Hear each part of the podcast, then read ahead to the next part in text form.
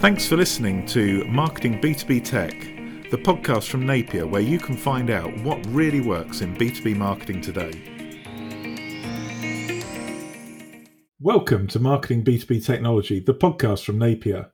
Today I'm joined by Matt Young. Matt is the CEO of User Voice. Welcome to the podcast, Matt. Hey, Mike. Great to be here. No, it's great to have you on. So, tell me a little bit about your career first. You know, how did you get to become CEO of User Voice? Uh, it's a, a, weird story and, and not one that you would expect given my background. I was born a technologist. So, my dad worked for IBM, and we had an IBM PC in the 80s in the early days. And I was the kid that went and taught myself to program. So, naturally, through college and graduate school, I was a computer scientist and started out as a software developer. Uh, and was fortunate enough to start working in software development right when the web became a thing, when when web browsers were first coming out. So my entire professional career has been in the, the delivery of software uh, for the web and delivered to the web. Uh, over the years, you emerge from software developer to engineering management and engineering team leadership. And I had always assumed that I would be a vice president of engineering, getting people organized towards a particular goal as efficiently as possible. Um, and that was actually the thing that drew me to User Voice. Uh, I came to User Voice in 2015 because being in the position of, of directing a large engineering team to do a lot of work, you want to be fed the best quality information and the, the most valuable projects to do.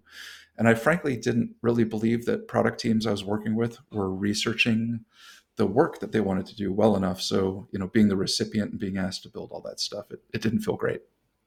User voice as a product, is we'll get into that, that really helps solve that problem. But um, over the years, uh, I became the CEO. Uh, and if this is an interesting story, we can we can get into it. But uh, User Voice ended up spinning off a second product that the original founder of the company uh, was working on. And I ended up taking over the original user voice product that was started in 2008. So, a, a unexpected position for me that I picked up about three years ago. I, I never really had grand designs on being a CEO. I, I, don't really fit the egotistic San Francisco mold of a B2B SaaS uh, CEO. But nonetheless, here we are, and it's it's been a, a really fun ride but I think it's great to see engineers, you know, be able to take on that role of CEO and be successful. So for me, that's a real positive. Yeah, it has been, and I think it's a, a fairly unique perspective. I, like many engineers, I'm an introvert. I am uh, empathetic to quite a number of the different roles that we have in the organization, and I'm I'm really keen on making sure that we are logically delivering great value to our customer base and providing a a great place to work for everyone who's on the team here. That sounds amazing. So, um, I, you had a situation where effectively the company built a second product. The CEO presumably loved that product so much, he he was the one who wanted to go and uh, work in the spin-off. Is that is that how it worked, or how, how did it happen? Yeah, so the, the original founder, User Voice, was was born out of uh, the need to get feedback about a product that he was working on. He was building a calendaring app and it was really really hard to get people's honest opinions about it. So he built user voice to solve that problem. Uh, fast forward about 10 years later and and we feel like we need you know the internet's evolved the way people interact with providing feedback and their expectations of companies evolved.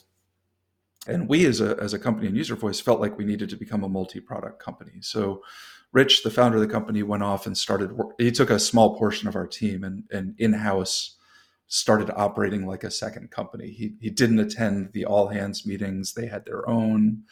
Um, they chose their own methodology for software development and product management. Um, and they, they went through several iterations of a product, and the, the product turned out to be one that is really good for product managers who, who is our target buyer, but uh, even better for sales, customer success, and marketing. The, the market was much larger for that. While this was happening, and this happened over the course of about a year, um, his mandate to me was like, hey, I, I, I hold on to user voice too tightly. I founded it. I have certain feelings about what can and cannot be touched, but You don't. I'm not a founder of the company, uh, and I think we we both recognized that things had stagnated a little bit. The market had evolved, the world had evolved, and you know, I, am willing to take a hatchet to things that I don't think are valuable anymore, and and take big swings and big risks at things I think are important to change to make the product overall more valuable. And that had been going really well. So uh, through this really nice serendipitous moment, this was at the end of 2019. Uh, Rich decided to spin off uh, the other product, which is called Fathom.video. It's a uh, free Zoom integrated note taking app for doing any kind of interviews, uh, market research, product research, sales calls, customer success calls. Uh, he's like, You're doing a great job making user voice better. Uh, so why don't you just take over the whole company and run with that? So I did, and you know, naturally, less than six months later, a pandemic hits. So if you want a newly minted CEO trial by fire, uh, that's a good recipe for it. I mean, that must be challenging, and, and other CEOs must have gone through that. I remember when I took over Napier, um, it happened about three weeks before the dot com crash, so I can oh, certainly perfect. sympathise. Yeah, yeah, yeah. It's it's a real challenge. So you've you've kind of by accident inherited user voice um, and become CEO of user voice, which which uh, is a very fortuitous accident. Um, so you've you've talked about it briefly, but do you want to just you know really go into the details of exactly what problem user voice is solving? You mentioned uh, Rich's problem with the calendar app.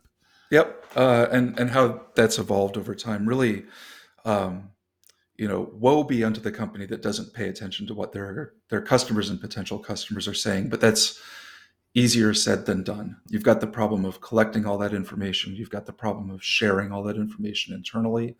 You have the question of how reliable is that information. Um, customers don't always express their problems. They they tend to speak in solutions. Uh, you know, I, I want you to generate this report, or I wish I could do this or that. You've got uh, ideas coming in from your internal teams. You've got salespeople and marketing people saying, "Hey, I, I really think the product could be better uh, if we were doing X, Y, or Z."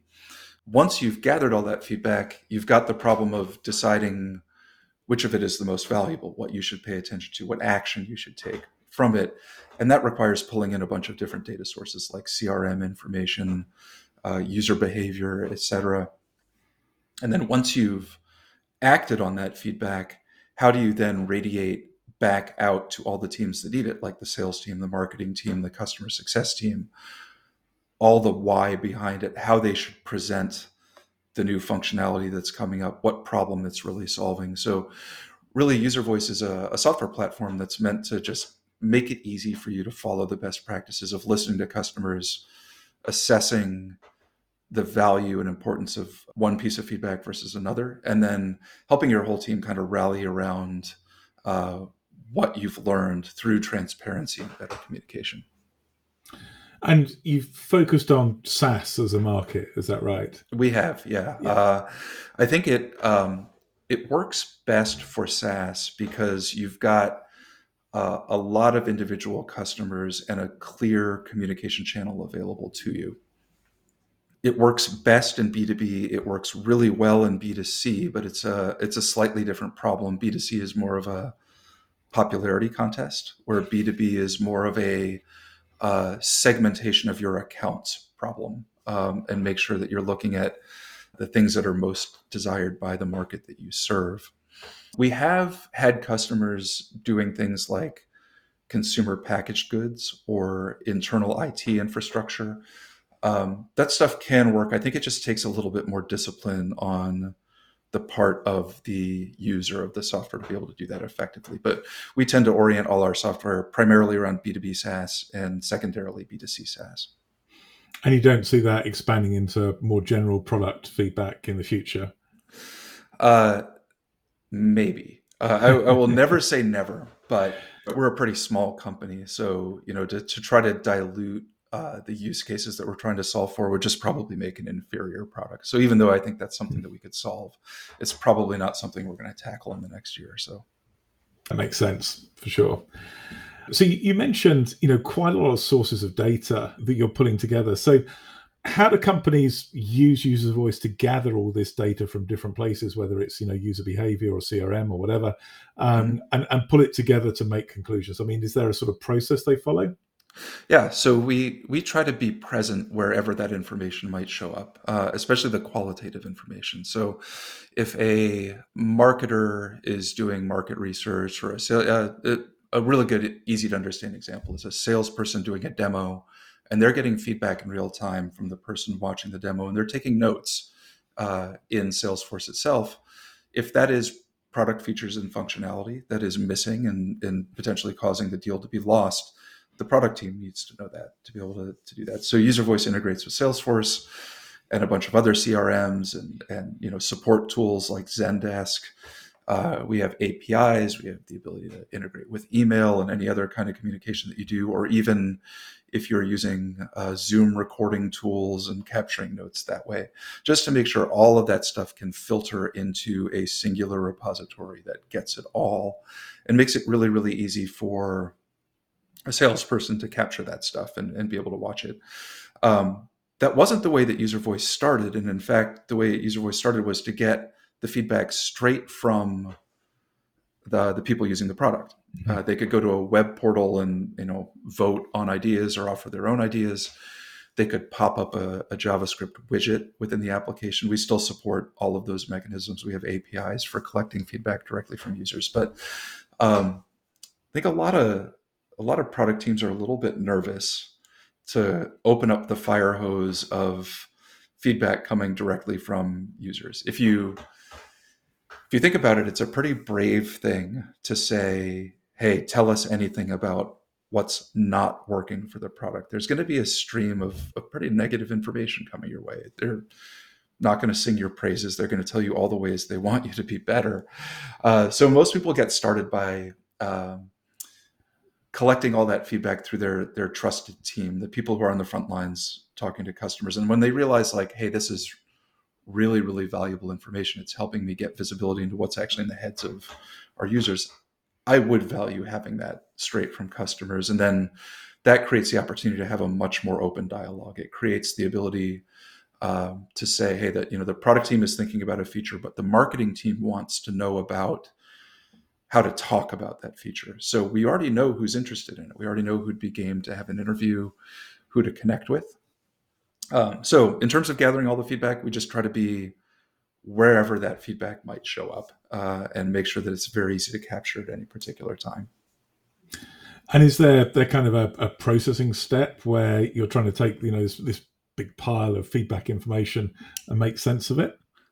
there there is because uh, there's a lot of it, even for small companies. We handle companies all the way from you know 20 or 30 people companies, all the way to the, like the Adobes and and you know very large companies of the world, where the volume of feedback they're getting is is massive. So I think it all starts with making sure that we always know who provided the feedback. Um, if you think about a B2B business, uh, if an individual provides feedback, that individual needs to be associated with the account that they belong to. What business do they represent? Uh, you probably want to know what that account is worth, how long they've been a customer, what plan they're on, what kind of segments they're in, uh, all so that you can relate that data to what your overarching goals as a company are. If you're trying to sell into a new market, you're trying to increase revenue, you're trying to drive up uh, your ACV or increase retention, all those goals mean that you're going to want to look at that data a little bit differently. So uh, it all starts with who provided that data. And, and, once we have that, we can pull in all kinds of information from CRM and financial systems to decorate it and make sure that you can query it the right ways. I think that's kind of a, a, a nice power user feature. Uh, a lot of us, most of us, are not necessarily a business analyst. So you don't necessarily know what the right question to ask is. Um, so on top of that, we also try to throw on some uh, automatic parsing of the information to point you to what's really the most important. Um, we do that on very tactical levels. For example, like uh, duplicate feedback becomes an issue for a lot of people, but we use AI systems to, to try to suggest to you how to deduplicate that automatically, all the way up to really high level roll up reports that let you say, uh, okay, I want to break into the Asia Pacific market. And all right, tell me what the top ideas are that people are requesting from APAC and rank them by how much revenue those companies are making us. And and most of the time, I think we advise people like lean into your fans. They're the ones that kind of represent the people who are gonna uh, expand that customer base the most easily. So we can just deliver a report that is constantly updated. There's literally no work you have to do. It's just always there in real time, updated for you. That's interesting. It sounds like you're not effectively ranking how many times people ask, but you're actually looking a lot deeper and you're looking at you know what the most important uh, customers want or you know what your next territory wants is is that really what you're trying to do to to get another level of insight it, it really depends on what a company's goals are. Um, it's it's not always wrong to say how many people voted for it being a driver. If you're going for the popularity contest if you you might be going through an effort like where you want to increase csat and and one way to increase customer satisfaction is to look at what most people want uh, and that's a good way to do it. But if you're if you're looking more at strategic business growth you might be looking at uh, things more from a, a, business metrics perspective instead. So I, I, mean this is interesting. Can you give us some you know maybe some specific examples about how people have used the product to improve their saas products let me give you two examples. Uh, the first is not going to be a SaaS example because I think it's it's easy to understand and relatable. Um, user voice is used by a lot of gaming companies, uh, like Electronic Arts, and in that case, it is a popularity contest. They are, you know, if they're producing a game that a sports game that gets iterated every year, they want to make sure that the next year's version reflects the desire of the biggest uh, player base so that they have the highest likelihood of selling next year's version to those people. So um, that just happens all the time, every day. Um, a really good success case for us is a company called Procore. Procore is a it's a unicorn SaaS company that feeds construction managers. So if a suburb is being developed with a hundred houses or something like that. Uh, Procore delivers software that makes sure that all the materials are arriving on the right time, that every all the construction's on schedule, etc. But the the users of that software are men and women who are wearing hard hats and construction boots and using an iPad uh, to access this software, and that's really different from most of us. What most of us think about as a SaaS user who's sitting in front of a computer with, you know, a nice polo shirt or something like that, and they're they're happy to use software. If you use something like user voice, you can understand really like how to really serve the needs of a very specific audience like that, like how to make it simple enough to use to understand so that they can really get to the bottom of a very specific use case, which is building houses. Uh, so Procore as a company needs to really understand the uh, the business that their customers are in, but this gives them a really iterative feedback mechanism for them to find out where they're hitting the mark and where they're off. Um, so it's uh, those are kind of two extreme areas. Most people are just working on using the feedback to figure out like what's the next sprint going to look like? What's our next quarter or six month planning going to look like? Um, and really trying to equate that with with what the goals of the business are. Uh, that makes a lot of sense. So one of the things I'm interested in is can marketing make use of, uh, of user feedback? And I'm thinking particularly, you know, do you get feedback about features that customers particularly like? Can you then use that in marketing? How, how do marketing people use the data? Yeah, uh, I think that um, we always share the feedback that we we use user voice ourselves of course and, and we mm-hmm. always share the the raw feedback that we got from our users with marketing because as they're crafting messaging to dis, to describe what we actually did what its value is what you use it for it always lands better if you're using the words and the phrases that came to you in the first place this is the way that the user of the software is actually thinking about the problem and thinking about the solution, it's just going to make it very easy for you to communicate it uh, effectively to people. When it comes to allowing marketing to lean into the most loved areas of the product.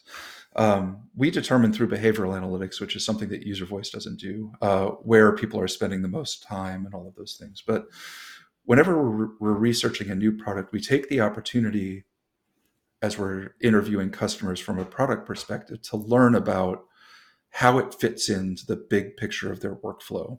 Why do they want this improvement? How does it relate to the other tasks that they're doing day over day? We capture all that feedback again back into user voice. So you might think that user voice just captures the initial idea. It does do that, but then we continually add to that as we learn more about it, as we conduct interviews. All of that information goes into user voice. So if you look at the maturation of an idea in user voice from when it first showed up to us actually deploying a solution for it, you can see all the discussion. And that's just a gold mine, not only for marketing, but for sales. How should we demo the software? What kind of collateral should we put together as a leave behind? Or, uh, you know, what videos should we create and how should we narrate those videos? Um, in the end, I'm a firm believer that all the research that any company does, whether it's product research, market research, sales research, should be shared cross departmentally because there's value in it for for everybody. It's not always easy to do, and some company organizations get protective of their their fiefdoms a little bit. But if you can share that stuff, you, you'll at minimum prevent duplicate work, and at best just create something that's just a, a knock it out of the park answer to the problem uh, from the the get go. I love the idea of sharing and, and it's particularly interesting, you know, when you started talking about the the benefits to departments like marketing. It's not about the features; it's about how you talk and understanding mm-hmm. the, the, way the customers think. I, I, think that's a really interesting benefit from from getting that user feedback. Yeah, I also think that it helps the whole organization understand uh, how product teams make decisions about what they build. There's a lot of recency bias in market research and in in what salespeople hear. You might think that just because you've heard something twice recently that it is the best thing to do. But if someone could actually come to you and say, "Hey, thanks. I got that feedback. We read it. I can definitely acknowledge that I heard what you told us. But here's the analysis that we did and we compared it against everything else that we've heard from you, from sales, from the research that we've done." And we can show you that, hey, you know, our biggest opportunity really looks like it's here and then suddenly, the marketing team, who's tasked with putting forth information about new features and retaining people, isn't starting from this position of like, I, I, don't know why they did this. You know, I told them that this was the most important thing to do. And that all came from a, a good position, a good, healthy position, but it just wasn't objectively the right thing to do at the right time. And I think that takes away a lot of these like anxieties about not necessarily believing in what the r&d team at, an organization is building that's great I, I, love that way of getting everyone you know buying into to the same goal effectively. I mean that, that's a really cool benefit. Yeah. We uh we also user voice intentionally. We don't charge based on seats. Um it would be an easy way for us to make more money. But like if uh, if i made you pay for everyone on your support team to be able to send feedback into the system that would kind of discourage you from doing that. And we think like the more data the better.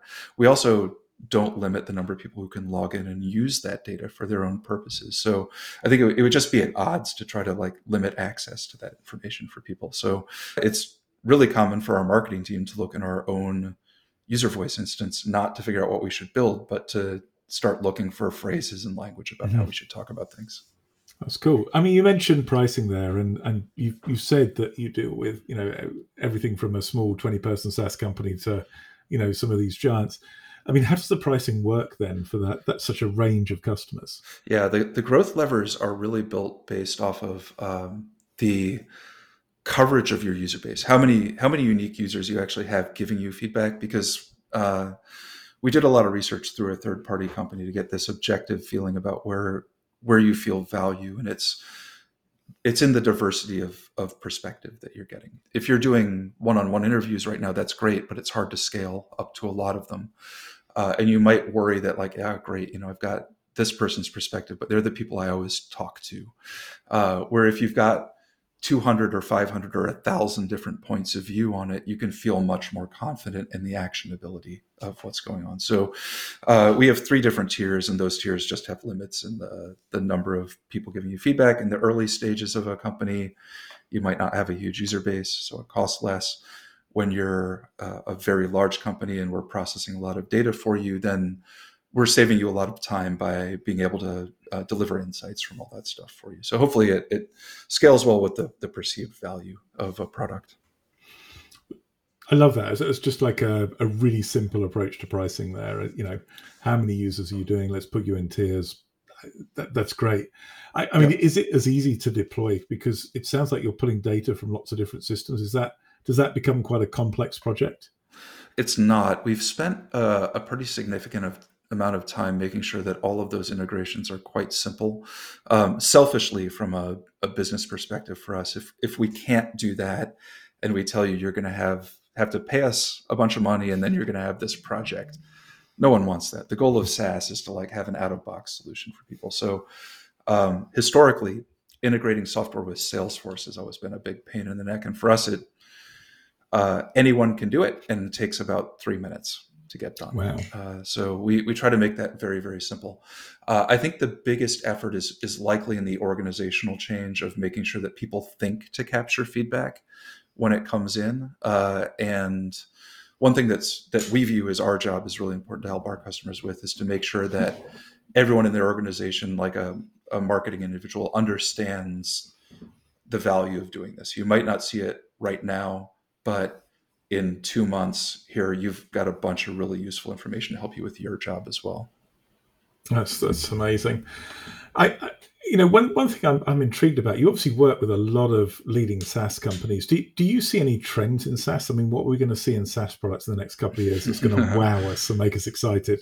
Oh my god i see a lot of trends in saas. I think the um,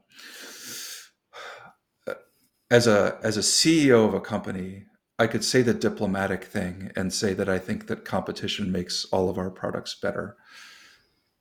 But if I were honest, I would say, oh God, that makes your job so much harder to begin with.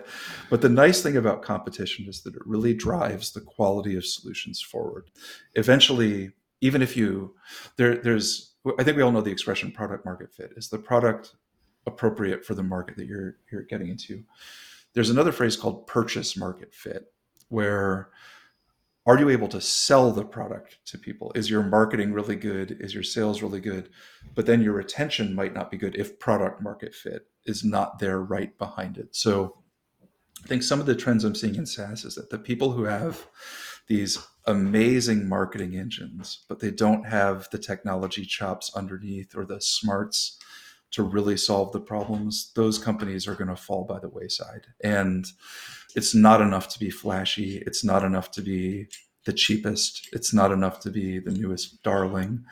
Um, so, uh, because of that, I think that the biggest thing that most SaaS companies need to fend against is the very easy portability of moving from vendor to vendor in the same space. It's vendor lock-in is not as much a, a thing as it as it used to be. So we all as as SaaS business operators need to make sure that the product is really good, that our support is really good, that our ability to coach and provide best practices. And I think that that's an area where I, I see marketing being a very huge help. Less about selling the product, more about driving continual value in the product. And that's where I think a product like User Voice is really important. You may achieve product market fit, but how are you going to hang on to it as products become easier and quicker to develop, easier and quicker to market? It means you just need to to keep up and keep two or three steps ahead of, of where the market is going. So I don't see operating SaaS businesses as getting any easier anytime soon. I think it's going to get more challenging. I see, uh, you know, I'm I'm a consumer of SaaS software myself, and I don't have the time to look at all the options that are out there. I don't want to talk to people about it. Uh, I really want a product led experience where I can do a free trial on my own, decide if it's the right fit for me. I want transparency in pricing to be able to understand what this would cost and make all that evaluation when there's so many options out there. Um, the it doesn't need to be completely self-service. Um, there can be sales involved, but you need to be able to get to a point where you understand whether it's worth investing your time really, really quickly. So I don't think I gave you one problem. I think I gave you the legion of SaaS problems just now, but uh, it's none of it's getting any simpler. It's getting there. Uh, to, to give you a positive, it is easier than ever to develop software, uh, which is good because it will lower R and D costs over time. Yeah, I mean, it, it sounds good to, to users like me. Um, you know, SaaS mm-hmm. products are just oh, yeah. going to get better. Uh, maybe not so good if you're the engineer who's got to develop all the new features, but yeah, uh, yeah. yeah. or the the person needs to place the right bets at the right time. But yeah. then again, that's why I think that that research is so important. If you discover before you've lifted uh, a design or an engineering feature that something will not have the market impact that you thought it would, cool. You may be throwing out some work that you did, but you didn't go way down this path, only to discover that it fails much later. That's awesome. I, I, I, mean, quite a positive view there for SaaS. I mean, I'm interested. What are your ambitions uh, yourself? I mean, where do you see User Voice going now that that you're uh, your CEO and it's all down to you? Yeah, um, this may sound a little unusual. I think most CEOs will tell you that they expect to be a billion dollar company, and you know, from their private island, start seven more companies and, and, keep going and going. Um, User Voice doesn't want to do that. We want to be the best at what we do and oftentimes we get asked to do things that are kind of horizontally associated with what user voice does. Uh, why haven't we built a general purpose survey tool for marketing or for sales? Because we're in the feedback business. Or why don't we also have uh, behavioral analytics or design review tools like product managers often use? So user voice is going to continue to be the best at making sure that we can understand product problems and product needs from people uh, and give people the ability to, to understand that versus their business goals. To do that effectively, I think uh, it's either going to come down to partnerships or acquisition for us. Like we need to hold hands with other best of breed solutions that are needed to operate a successful B2B SaaS company. And we are one of several tools that you would use to communicate with your customer base uh, obviously, you'd use a CRM tool. Your marketing team's going to have their own tools through HubSpot, et cetera. Making sure that all of those can provide value across the whole organization is really important to us. And I think for us, that's going to mean partnerships from a business perspective, and then uh, ongoing automation. The, the volume of data that we deal with is going to not decrease as long as we do our job well. Uh, one thing I haven't mentioned yet is keeping customers engaged. I think all of us know how hard it is to get people's attention amidst the slew of survey requests, meeting requests that we're all getting every day. Uh, so, how do I make it as easy as possible for a customer or an internal team member to share their thoughts and bring it in? And um, we're trying to think of ever simpler ways to make that more natural through technology so that as you're thinking of it, boom, it's there and it's very, very low effort. That's awesome. And I love the the focus. We're going to do what we do and we're going to partner and, and that's how we'll be successful. Yeah. Uh, I don't want to, it's really refreshing to hear that. I don't want to produce a, a watered down version of something that someone else just really, really does well. Like, wh- why bother? Yeah. Oh, that's awesome. So I really appreciate your time on the, the, podcast, Matt. I mean, if people have got questions, um, want to know more about user voice, or just want to talk to you about what you've said in the podcast, what's the best way to contact you? Sure. Uh, I always say that it would be very hypocritical for me to not want feedback about what we have to say. It's it's our core line of business. So uh, my email door is always open. It's matt at uservoice.com. You can find me on LinkedIn. Matt Young Matt Young User Voice is the best search term because my name is so common. Um, but uh, uservoice.com is where you can learn more about our products. You can do free trials of any of our product and just learn a little bit more about it, even if you're not interested in buying it. I, I love um, to have people take a look at it, and, and especially if you're willing to share with us like what resonated with you and where you thought like, eh, not for me. It's just basically like free customer interview for me. And, uh, it's a great thing. But if we can help on on any other front. Like you just something that we said was interesting and you'd like to chat, happy to do that too. Well, that's awesome. I really appreciate your time, Matt. Thanks so much for being on the podcast. That was a lot of fun, Mike. Thank you. Thank you.